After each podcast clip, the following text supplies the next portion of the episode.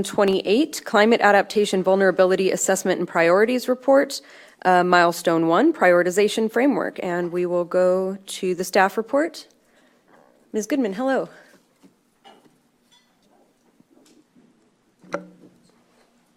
Can you hear me? Perfect.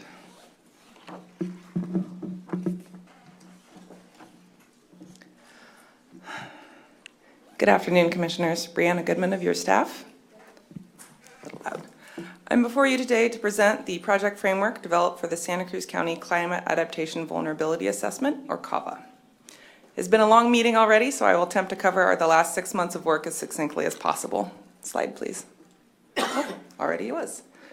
I will begin with a brief project overview and then present some findings from our first round of outreach, and then pass things to our consultant team to go over the framework itself and next steps. Slide.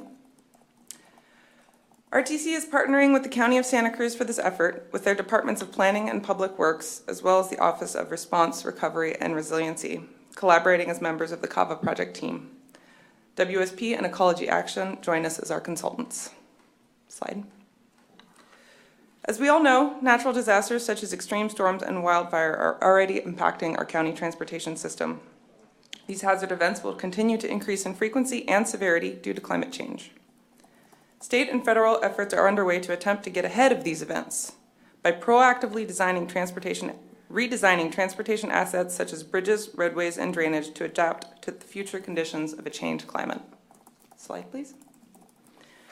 In order to effectively carry out these adaptation and resilience efforts with finite funding, transportation assets must be adapted in priority order. Since transportation agencies love acronyms, Caltrans has adopted the National Fear Not Network, F E A R N A H T. The CAVA project will cover steps five through seven of this framework understanding the climate hazards and threats, understanding the impacts, and determining vulnerability and prioritizing. Next slide, please.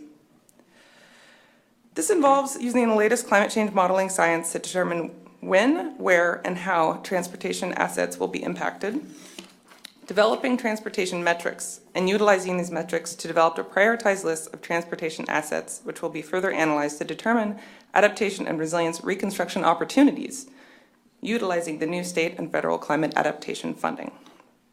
Slide.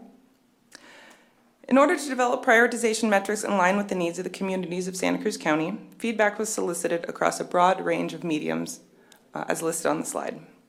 Particular effort was made to reach residents living in unincorporated areas most severely impacted by recent natural disasters, such as the San Lorenzo Valley and the floodplains of South County. Slide. I will now briefly run through some charts summarizing input received from the public via the online survey and the public workshops. These charts are also included in your packet as attachment two. Here you can see a majority of our responses came from either North County around the San Lorenzo Valley in green or unincorporated South County in orange. Slide. Folks were asked to identify what might impact their ability to respond in a climate hazard emergency, such as their ability to evacuate or shelter in place. A majority indicated they would have no issues responding, 57.9%. Slide. Thank you. However, looking to where in, where in the county those folks live, you can see clearly those who reside in areas most recently impacted by climate hazards are less likely to say they have no concerns about being able to respond in an emergency. San Lorenzo Valley communities and the cities of Watsonville and Capitola are right down there at the bottom. Slide. In the next few slides, we have broken down the data into three groups. Sorry, four groups. Gray for all responses, blue for responses outside of city limits, so unincorporated county, uh, green for communities around the San Lorenzo Valley, and orange for South County unincorporated areas. As you can see, extreme wind events causing falling trees and down power lines were indicated the most frequently, followed by slope failure, such as washouts and landslides, and wildfire. Slide. These climate hazard events had major impacts. Longer travel times were the most frequent, but being completely unable to leave one's home and being unable to access food were also near the top. Slide. Most of these impacts lasted only a few days. However, nearly a quarter, 23% of all responses indicated the impact to their travel from the event is still ongoing. Slide, thanks. When asked which hazards under consideration in the CAVA were most important, folks again indicated extreme wind, slope failure, and wildfire, but interestingly, not in the same order. Slide, thanks. For most types of hazards, frequency of experiencing it firsthand and frequency of indicating the hazard was important track more or less proportionally, the green versus the orange that are adjacent to each other. Wildfire is the exception. It is the number one concern in spite of being experienced by less than 19% of those who provided feedback during milestone one. Slide. During stakeholder and focus group meetings, a sort of pattern began to emerge in the conversations. That is, that there are two different realms of concern when it comes to the impacts on our transportation system of climate change accelerated natural disasters. First, how we respond in the moment, such as our ability to evacuate, access medical attention, or be reunited with our families. The other realm involves what happens in the days and weeks afterwards, how it impacts our daily commute or the local economy. The top metrics identified during outreach, interestingly enough, I believe, form the overlap of that Venn diagram as they effectively speak to both the in the moment impacts and those which can linger long after the danger has passed. And now I would like to introduce our project manager from WSP Incorporated, Tim Gross. Tim will be taking us through the framework development itself as well as the next steps of the CAVA project. Thank you. Thanks, Brianna. Thanks, commissioners. All right, so in terms of just diving right into how the project uh, over the project framework was developed, it was created to align with industry best practices, as well as selection criteria for a lot of the grant funding that's becoming available at the state and federal levels for resilience. It was informed by data availability, so what data sets were available across uh, the study area in a comprehensive manner. And then it was modified to align with input we received from community members and key stakeholders. Next slide. Uh, the asset classes that are covered are listed here. So for the unincorporated uh, county roadway network, that includes roadway segments, including any associated bicycle infrastructure, uh, culverts and bridges, and then the branch rail line and any railway segments and associated trails that are existing or planned, as well as culverts and bridges along the railway. We're considering a wide variety of hazards shown on the next slide. Those include coastal flooding and erosion and the effects that sea level rise has on those hazards, riverine and other inland flooding, debris flow, slope failure and landslides, extreme wind, and wildfire direct impacts. And I use that distinguish it, to distinguish it from the impacts that it has on riverine flooding and debris flow. On the next slide, so the project framework consists of prioritizing different assets and assigning them prioritization scores based on the order in which they should be further addressed. That framework incorporates data related to hazard likelihood, so the probability that these assets will be affected adversely by the hazards, and consequence, the degree to which that impact affects the broader transportation system and the people who depend on it. We create prioritization scores ranging from 0 to 100, 100 being the highest priority and 0 being the lowest, lowest priority. And those are based on those metrics that Brianna mentioned that capture uh, both likelihood and consequence data. Um, and the end product will be a set of priority lists for each of those asset classes that I mentioned a few slides ago. So, for example, county bridges or railway segments, et cetera. On the next two slides, I'll just walk you through an example of how those scores are put together. Um, this, will, for, for example, will take a roadway segment. Okay, this is one of the seven hazards that we're looking at, riverine flood risk. So we take metrics related to likelihood, those are shown in green here, so projected uh, heavy rainfall at the asset location, uh, both now and in the future, projected wildfire severity, both now and in the future at the asset location, and other likelihood metrics. We weight those based on their relative importance and combine them together into a likelihood score, which ranges from 0 to 10. We do the same thing for consequence-related metrics, so whether something uh, is, is within or nearby a disadvantaged community, its relative traffic volume, and we come up with a consequence score from 0 to 10. We multiply the likelihood and consequence score together to come up with a riverine flood risk score. And on the next slide, you'll see this process is repeated for all the hazards. Those all get combined and averaged together to come up with an overall prioritization score. And the end product looks something like this on the next slide, which is a table where the, the rows correspond with different assets, and it'll be sorted in descending order according to that prioritization score. We'll represent this information visually on a set of maps, and this is these lists will inform where action is needed first, and it'll be an important piece of supporting information to go after funding at the project level to address uh, these issues. Next slide. Just to wrap up, in terms of next steps, we're ending the first of our three public engagement milestones. Today, we ask for your input and approval of the project framework. Uh, We'll then embark on milestone two, which is developing these draft prioritization lists. And we'll take that to the public in late spring, early summer, and be back here for approval in August. And then we'll develop the final report and wrap that up uh, late 2024, early 2025. And that's all he had. Thank you very much, and happy to take questions. Thank you.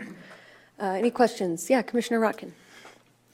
I, I understand the idea of looking at uh, how, because funders are concerned about it, how- how the, how close to uh, disadvantaged communities various kinds of areas are and getting points, in effect, ra- raising their priority, if that's the case.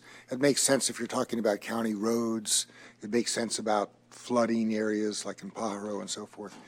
I don't know how it makes any sense at all in relation to a railroad. Uh, If the railroad goes out on La Selva Beach, which is a wealthier community, the people of Pajaro are as deeply affected as if it, if the rail line breaks, you know, a a block from them or something. So I'm wondering how you're handling, because it's not our whole portfolio, but the corridor and repairs are a big piece of what we do. And I just don't think that criteria makes any sense in relation to the rail. Am I Yeah, a mi- Am I missing something here? A couple comments there. I mean, I think one of them is that the, you know, we'll want to consider access to disadvantaged communities, not just if a, if an asset's physically within the community. So if it's providing an access to a community, it would get prioritized as well. And then, Get prioritized in, in, um, let's say Aptos or somewhere, potentially because potentially, it affects Pajaro. potentially, yes, yep. Um, and then also, we're, like, we are looking at some of the trails as well. So if there were local users in those communities uh, of those trails. I think that triggered me because one of the things that, that, that you guys got to realize in the commission is we only have, uh, in South County, we only have one piece of the railroad tracks. All the investments have been in North County. Good or bad, that's what it is.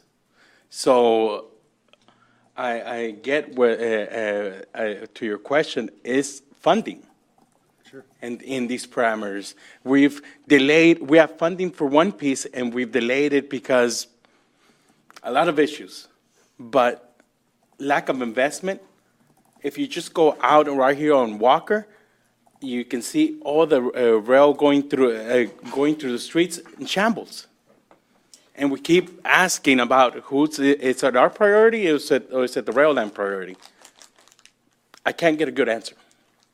That tells you that we are not a priority. As a disadvantaged community, we are not a priority through the commission. Thank you. Commissioner Johnson. Thank you. Um, In regards to you investigating or looking at the entire rail line along the coastal zone, are you engaging with coastal commission staff at all in, in that discussion? That's the first question. I assume you're going to be looking at all of the vulnerabilities, the entire line along the coastal zone? That's a question I'm, it looks like it's listed and that's correct. Yes. we- But, so if that is correct, then would it make sense to engage at all or discuss with the coastal commission staff, given their long history of priorities of, of managed retreat and that kind of thing? So we will look at the entire segment, and we will consider what the coastal commission's guidance is in terms of what sea level rise scenarios to look at. In this project, though, we won't get into what to do to address those issues. So I don't think that we'll have uh, direct engagement with the coastal commission. Yeah, so, but you're going to seek some feedback as to, um, at least ask them what they think of your vulnerability assessment based on the data that you've gathered? I, I think that could be a possibility. Yeah, okay, thank you. Commissioner Brown? I would uh, echo that point that um, Commissioner Jenny Johnson just made.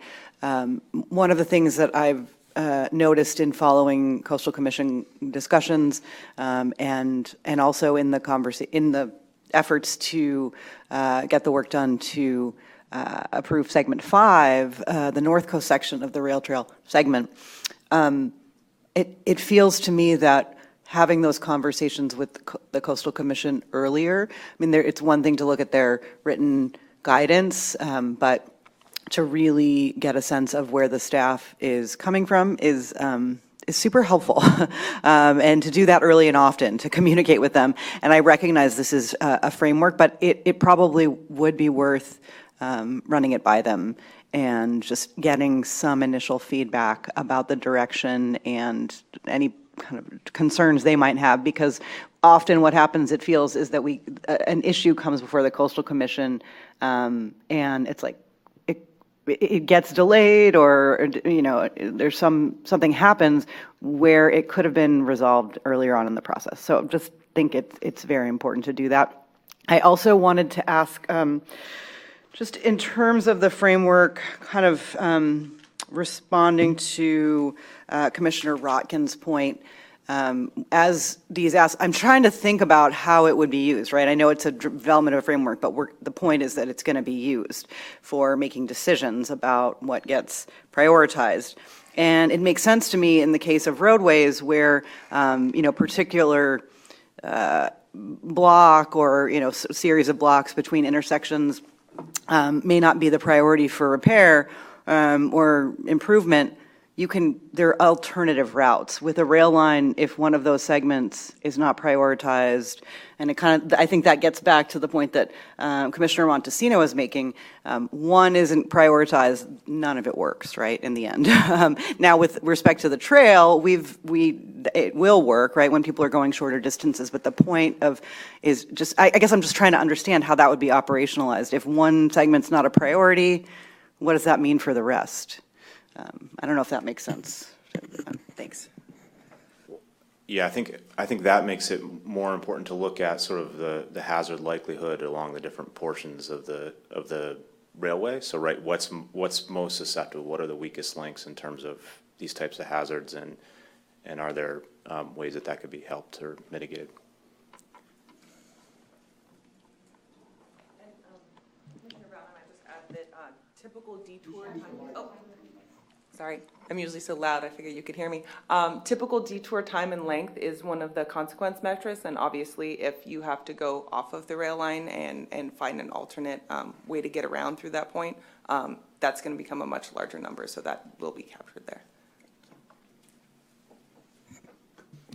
All right, uh, I just have uh, two brief questions. So, so basically what you're saying is that we are looking at the segments of the rail line that are most susceptible to experiencing the kind of damage that would impact the entire rail line, correct? Correct. Okay, and then, so uh, I was con- contacted by some residents recently um, about like a large drainage pipe that runs into a ditch in Seacliff, and it's eroding back further and further towards the uh, rail line and eventually will likely reach the rail line. And so their question to me in, in looking at today's agenda was, when are we going to see a list of what's being prioritized? And so if I'm understanding correctly, in the staff report, uh, this spring, or this summer, rather, we're, it, it's going to come back to the commission for us to actually see a list of the prioritized areas that are most likely to be susceptible to this kind of damage?